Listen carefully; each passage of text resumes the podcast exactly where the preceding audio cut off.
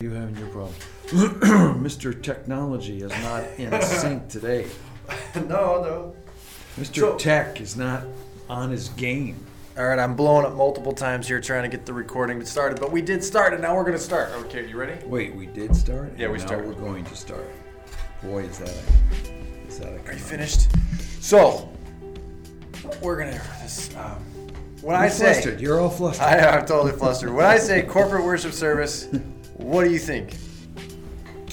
I think uh, Xerox or uh, Hewlett Packard or IBM or uh, General Motors corporate, you know, worship service, corporate, and and yeah, I, I, we need another way to think about it. Okay, what do we do on Sundays? What do you call that?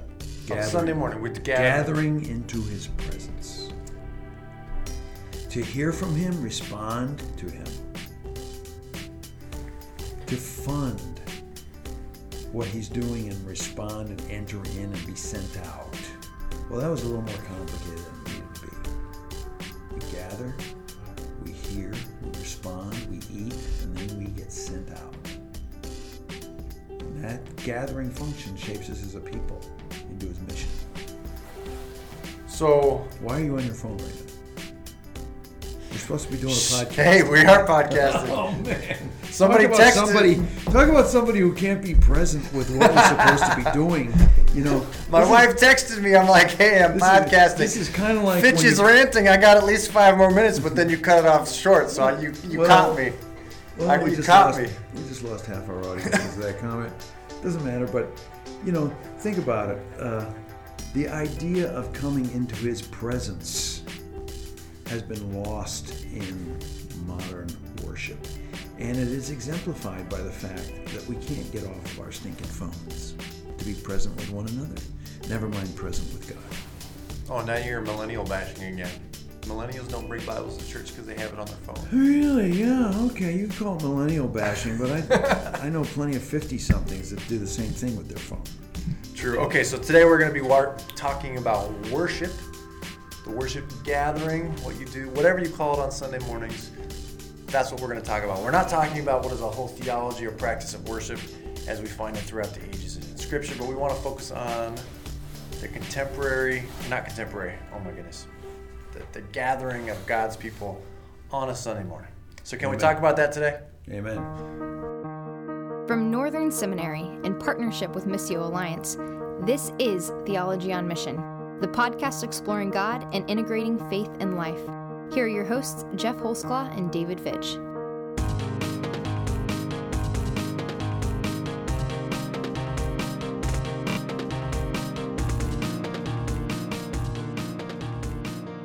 When it comes to the uh, now, we're not going to quibble about this over and over. Okay, I'm just going to say the worship service, and you're just going to be okay with that.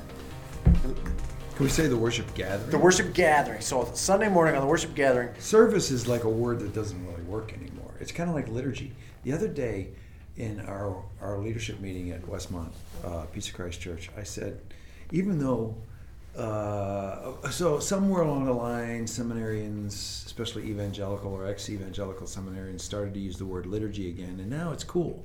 But actually, no one else understands what we're talking about. And I said, let's just ban. How about us just ban the word liturgy?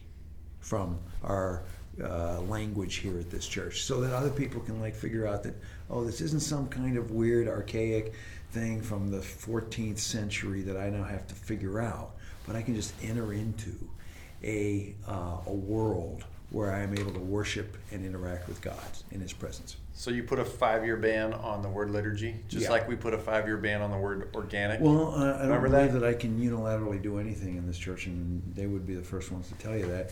And, uh, but you know, I suggested it. I proposed it. Can I propose we put a ban on the word liturgy? Okay. So when it comes to the worship gathering, we could kind of break out, break down uh, approaches, and these are again, you know, a little cookie cutter, but they exemplify some patterns. It's- There's a the propositional approach, and maybe the experiential approach, and we'll save the third uh, for later. But the first two, propositional. This this is kind of a discipleship perspective, perhaps, or a theological commitment. Uh, this posture it engages the head. It really thinks that the world of ideas is the most important. about who we are, focusing on how we think. And then when it comes to evaluating a worship gathering, it's really focused on doctrinal correctness. Like, Yeah, is so- this true? So just to clarify, because basically we're, I think we're riffing off of uh, this chapter. Oh my long- goodness. I see a great giveaway sighting. Long ago, yeah, this book, The Great Giveaway. It's chapter four, um, and the, oh, the title of that chapter is "Why Worship Takes Practice." Uh, but anyways, I think what we're getting at here, when you use the word propositional or experiential, is uh, the assumptions about that we carry into worship about the way things work. So it used to be um, that the assumptions about the way things work were totally propositional. In other words, we'd go to this is in the evangelical world, the modern evangelical world. So the service, it's very important to a have good hymns that get the doctrine right, and that you are in essence reciting when you sing it, and b get a good sermon that teaches you propositionally what you need to believe and then take good notes and uh, try to apply it cognitively to your life after you leave. That would be the propositional understanding of the way things work. Right, Do you know any churches that are still like that today? Sure, I think there's all sorts of churches. Can you give us some examples? You want, ten- to, you want me to name churches? Well, who tends to I be think- propositional? I think churches that are characterized by uh, reformed kind of Heavy emphasis on the Bible as the center. Bible. They'll come. Uh, so people who are reformed in their worship, or maybe even Baptist in certain ways, the sermon is the high watermark of a service. Uh, People don't even come and get. I mean, people feel free to be late to church. Yeah, just, to as long get- as you make it for the sermon. And the sermon's fifty-five minutes long. yes. Yeah. And, so, people are taking notes and trying like heck to pay attention. Right, and this isn't just uh, like the pastors who are organizing worship this way. It's the congregants who have now been formed into a certain kind of mentality, right? And then they'll come, they'll want to know the first thing they want to know about the church is do they do they hold the Bible, you know, in extremely high regard, and do they preach the word, and Yeah, things so- like that. And we went through this a little bit last week or whenever When we I- did that when when we talked about on preaching, right. So yeah. So uh, yeah. Uh, on the other hand, there's this second. Well, uh, hold on. So, what are the some of the before we go into there? So, we've been using the word propositional. That just means statements of truth. So, you're just stating things. You know. So, we're sitting at a round table. That's true. We're sitting, uh, you know, with a, a MacBook Pro recording this program. So that's true, right? And God is good, and that's true. And the, you know, right. So it's just statements of truth that we're focusing on. But what's the short? What are some of the shortcomings uh, when we're reducing a service of our gathering service of worship to primarily ideas? What happens Well, to uh, us long term? The biggest problem here is that it doesn't engage the mind, body, soul. It assumes that the individuals are all on the same page, they're all understanding the same thing when they hear the same thing. And so, really, there's no social formation or spiritual formation, meaning personal formation. and uh, um, but it works really effectively when everybody's already on the same page and we just need to reinforce what we believe. And by the way, we do need to reinforce what we believe. That's why historically the church has um, together recited the creed as an affirmation of truth for our lives. So it's not illegitimate function. It just is, it's an overfocus on that part of what worship service does, an excessive focus on that. Excuse me. And it treats uh, discipleship as if it's getting the ideas correct. It treats people as their disembodied brains who need to be filled with information. That the purpose of a worship gathering is to get information from the one brain, which is usually the preaching pastor, to all the other brains, which is all the other people. And as long as those people can walk out saying the right things, now discipleship has occurred and transformation has begun. Yeah. Now, certainly, what we think about the world and ourselves is important, is of vital importance. But how do the two go together is the issue. Right, right. How do they how do they go together?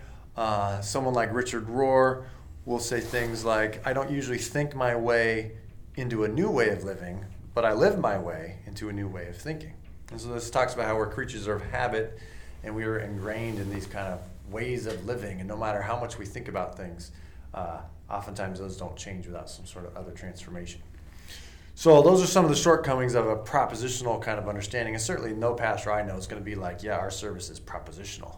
But if you go and attend and think and hear about what is emphasized, what's planned for, um, what's given value, you can find out, yeah, they, the idea is the most important thing. But it's not always the most important thing for churches. There's also the experience. This moves us into the second one. So, what is this experiential kind of focus on a worship gathering?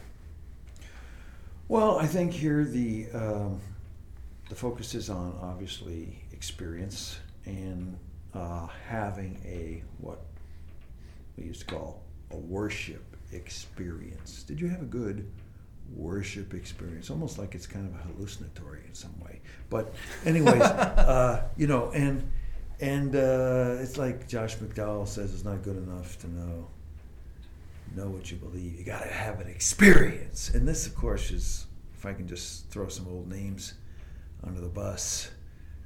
This is Schleiermacher, right? And Finney. And bless his soul, Charles Finney, and every evangelical since. Uh, you got to have a personal experience. It's not enough to believe right. This is the old idea that, you know, cold orthodoxy is not enough. It's not enough to believe and have assented and said you trust uh, by faith in Christ to receive your salvation. You must now experience it. And there's a little bit of the holiness movement in there too. So often, well, I mean, what kind of, what kinds of churches are experientialists and to the core in their worship? Well, I threw the people under the bus last time. Why don't you say you, you were mentioning the Wesleyan holiness, some depending uh, well, dare on I charismatic say movements, Pentecostal brothers and sisters? Yes, absolutely. There's a commitment to the experience to the Holy Spirit, which is you know, and again, these things aren't bad necessarily. Just like commitment to truth isn't bad, commitment so somewhere, to the, the presence of the Spirit is not bad, but sometimes it can get disconnected from other things. Yeah, yeah, yeah. Somewhere along the line, I'd say somewhere around 1965, experience became very important. Uh, the uh, boomers who were now hanging out at Woodstock, I think that's actually 68 or 69, uh, they were hanging out at Woodstock having an experience, and it was all around, you know, drugs, rock and roll, sex, etc. Experience became the ground of truth. And by the way, it still is largely in our society. In as much as we are migrating away from a total trust and experience, we now are into produced experiences as the signatory of a valid, authentic way of life. And so you got to show me an experience. And so somewhere around 19 the 70s and 80s, rock music started getting incorporated into worship, and now we have what what I called in the Great Giveaway a feel-good pep rally as the sign that we have experienced God. Is it all fallacious? No. Of course not. I mean, uh, good doctrine, good belief, good practice should produce a robust experience. But sometimes we can cheapen experience, or sometimes we can just uh, rev up experience based on false pretenses. I mean, there's nothing worse than, than a guy or a woman walking into a church service and the uh, worship leader goes, Okay, everybody, let's stand up and give praise to God. Praise the Lord for everything He's done. Let's be happy. And then, and, and, and let's say this said person has committed a grievous act of sin and probably needs to get, probably needs to come before the Lord and encounter Him in a different way. Uh, but he might just be revved up into an experience which uh, elides his happiness with his sin. Pretty soon, you can become someone shaped to feel good about your impending divorce or something like that. Whereas we, no, that's not authentic, that's not real, that's contra. Did that make any sense what I just said? So you're saying if someone's going in with grievous sin, I'm going to divorce my spouse, I get to a feel good pep rally, I get jazzed up, and then I just interpret that as being God actually wants me to get divorced because otherwise just I had feel an experience with God, and I, you know, uh, I was going to say something like, I just spoke in tongues. It's a sign. Everything is cool. I need to go divorce my wife or something like that.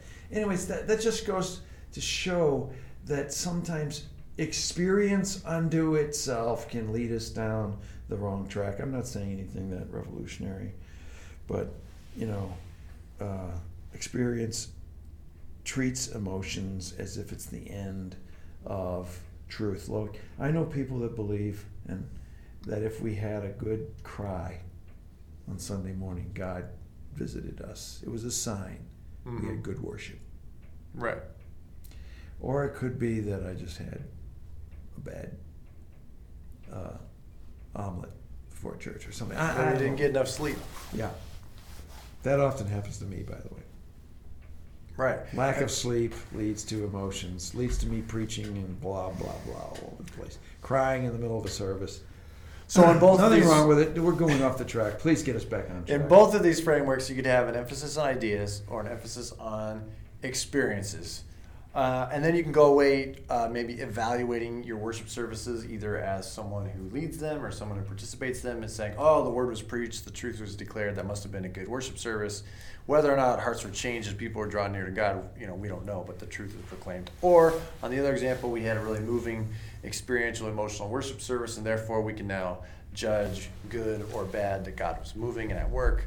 Um, but whether or not people's lives are transformed and drawn out of sin, it's hard to know. And I mean, in one sense, evaluating a, a, a worship gathering is almost a fool's errand because God works so differently in each of us. And this kind of gets back into you know preaching. You can usually you can often think you did a, a horrible sermon, and then people come back to you and they're just like moved by it, and you're like, ah, that was terrible.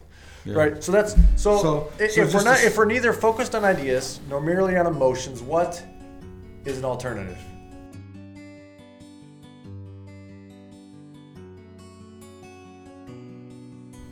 Or wait, were you not going to transition? That was an awesome transition to the next topic, but now you're going to backpedal. Okay, go ahead. No, no. I- Backpedal. I just wanted to summarize b- Okay. by using the title from chapter four in the Great Giveaway uh, from uh, like over ten years ago now. Why worship takes practice toward a worship that forms truthful minds and faithful experience. So it's not just uh, any experience, but faithful experience. It's not just uh, a reinforced mind, but a truthful mind with myself and with those around me. And then I put in parentheses, not merely reinforces the ones, the minds or the experiences we walked in with. This is a transformative encounter with the risen Christ What is that that? shapes our minds and shapes our experience to be truthful and faithful before God.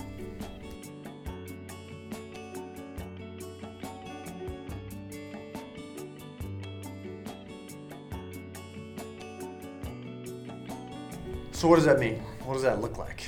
How would how would a worship service look that was more formational rather than merely propositional or experiential?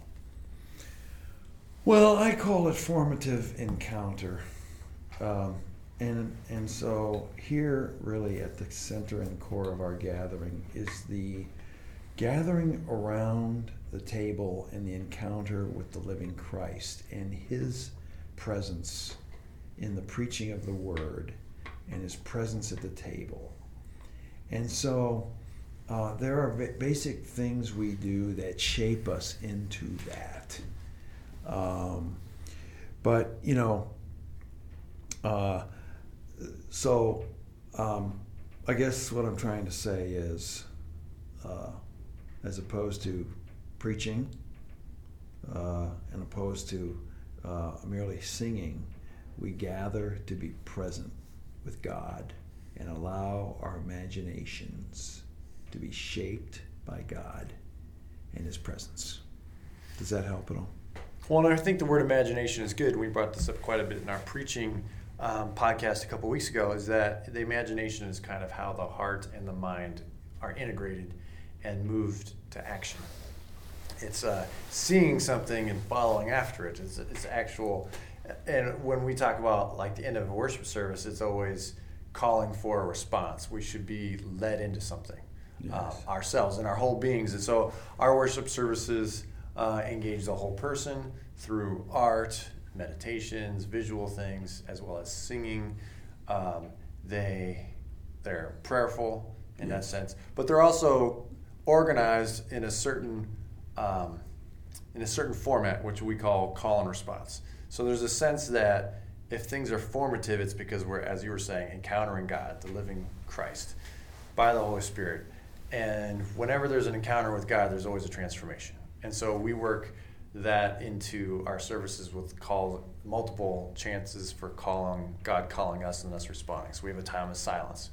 Uh, we have a call to worship. We have scripture readings. We have all So- these different things that are different call and response, all leading toward the table. And we, we call we used to call that at Peace of Christ liturgy. We banned that word uh, last night, but anyways, that, we used to call that liturgy, right? The uh, Right. liturgical. Every every every service has a liturgy, um, and and yet the the actions that you're describing take the person or the self out of control and put them into something happening that we are invited to participate in.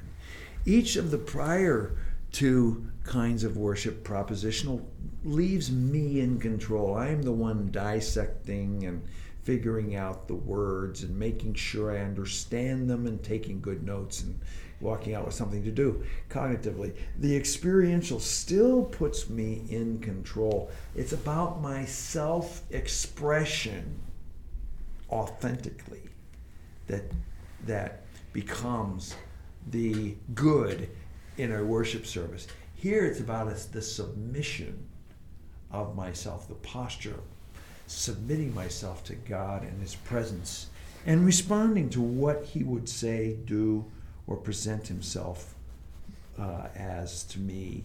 And so often the responses are prayer of faith, confession of sin. All these things happen in the historic liturgical services Lord's Prayer, confession of sin.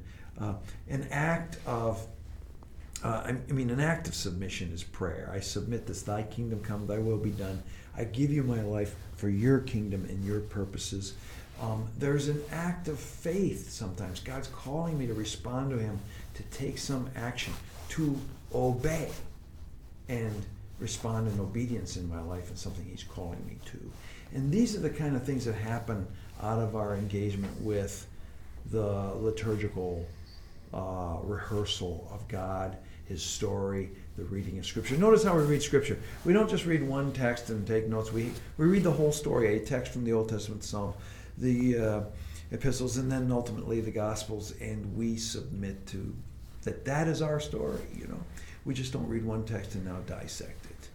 We go. We, we prepare ourselves by being silent before God, getting rid of all the distractions, and focusing our attention on God. When we sing, we just don't sing to self express something we feel. You know, Don Miller went into that thing like two years ago. I can't no longer go to, I can't sing anymore in worship. Well, that that that's a self expressive kind of theology of worship. I can't sing. It doesn't do anything for me anymore. Whereas I submit to sing. I had to learn. I can't sing either. I really don't like singing.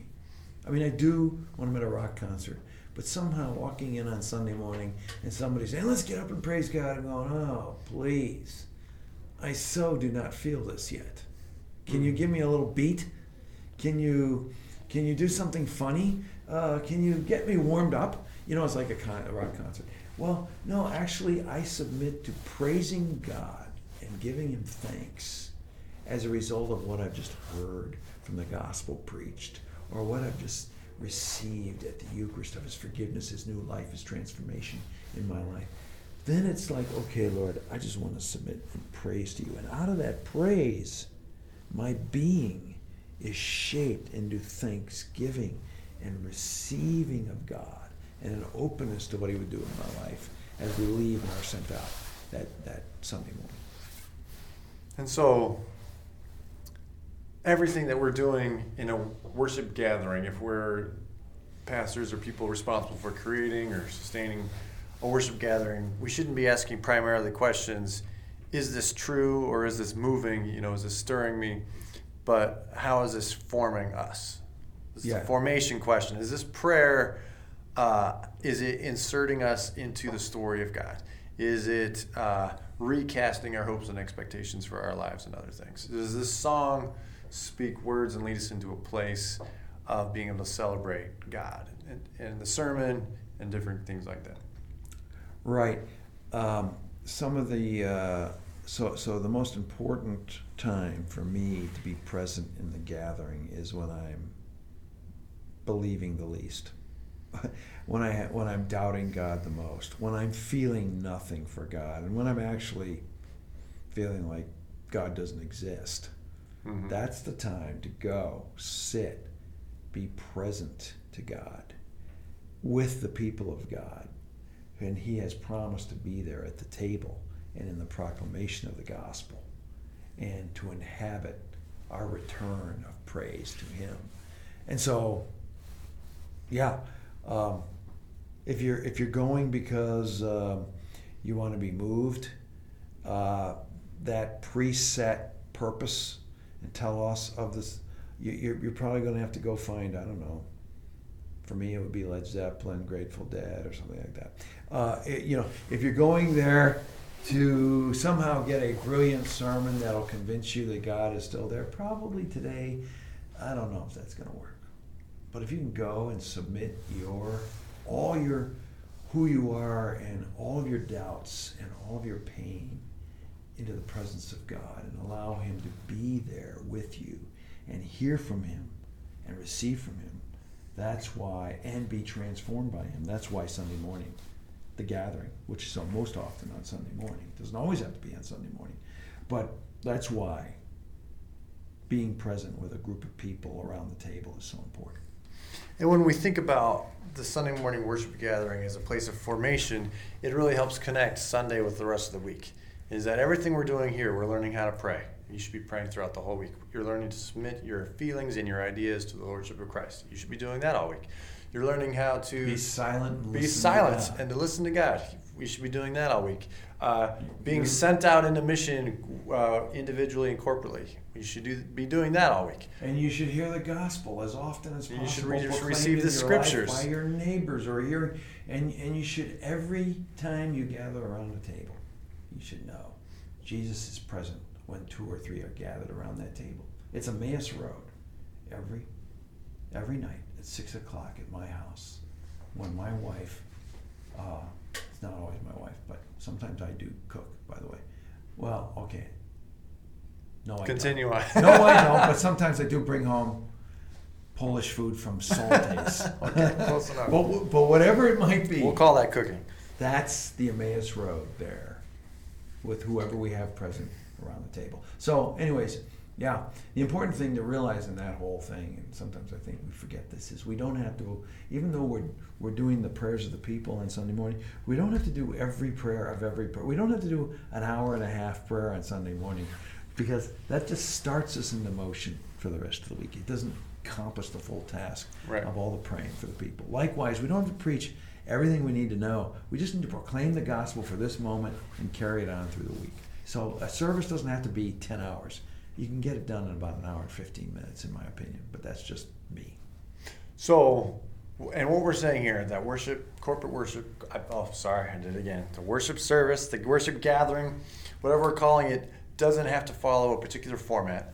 Uh, we're more of the liturgically oriented, of the coming from the historical traditions, but any style or format of worship should take into consideration well, how is this forming us for into an encounter into an encounter with Christ that can be available in a sense all week long. It's too often when worship services are primarily propositional or experiential, those are ir, uh, they're not repeatable, right? I can't I, unless I were to, and maybe people do this, unless I were to listen to my pastor's sermon every day, I'm not going to get that truth. Or maybe I listen to uh, seven different sermons from different pastors all over you know the world and i'm listening to podcasts or if i'm constantly li- listening to my worship music and either of those things are wrong but are those yes they are wrong. Are, are those things that you're escaping out of the practice of mission or is your sunday morning worship time creating uh, a consciousness and awareness of how god's at mission all throughout the week and, and equipping you and helping you rehearse? It's like a dress rehearsal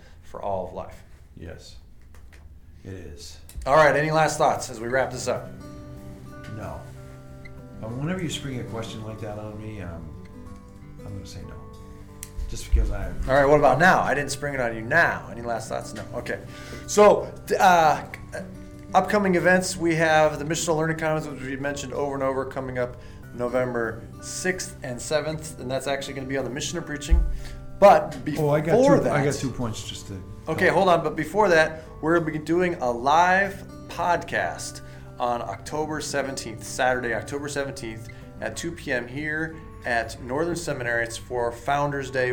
Dave and I are doing a workshop, but we decided to make it into a podcast. And maybe I could talk the advancement people Dude, to I like. thought I had another obligation I think. Dude, we already talked about it. You Uh, got to leave. Okay. See, this is the anyhow. So we're gonna do this live podcast, and maybe if you come and say, "Hey, I'm coming for the podcast," maybe we can get you some sort of door prize. Like at least all three of you could get like a pen or something. Dude, this or is so pin. cheesy of you. I can't sure. believe you're even going this low. That's cheesy. bribing people to come. Yeah, a pen too. What about like a notebook? What about stationery? The whole thing is cheesy. I could steal a couple envelopes with Northern printed on it. Moving on. Okay, what are your last two points? Let's wrap it up. Oh, I was just going to say, I don't have a book that I've been reading this week. Uh, frankly, I've been too busy to read this week. But um, Bob Webber's Ancient Future Faith uh, is, uh, you know, Bob Webber, who, who his last seven years of teaching ministry was here at Northern Seminary and became a good friend. Uh, he wrote Ancient Future Faith, which kind of helps you uh, get on the road to understanding worship in the way we're talking about. Likewise, uh, Simon Chan, have you ever read Liturgical Theology? Love it. Yeah, that might be another good place to start to deepen. Webber also has ancient future worship yes, and faith and time, which And- talks about the liturgical In calendar. my opinion, both those dudes are great, but um, but they lack an understanding of how to contextualize liturgy, which we didn't even cover. which is a big, huge issue for me, and we're not going to cover it this time. But So let's do a podcast worship. on the We should do that. need to contextualize liturgy. There are too many li- li- liturgical purists out there enforcing their historically accurate liturgies out of the Anglican Book of Common Prayer. Nothing that there's anything wrong with it. Not that there's anything wrong with the Anglican Book of Common Prayer, but hey, it was written like 450 years ago. Hello? Mm-hmm. There's some people who are just not going to, we need to make it accessible. So I digress. Contextualizing worship, we should do that next time Not next time. or soon.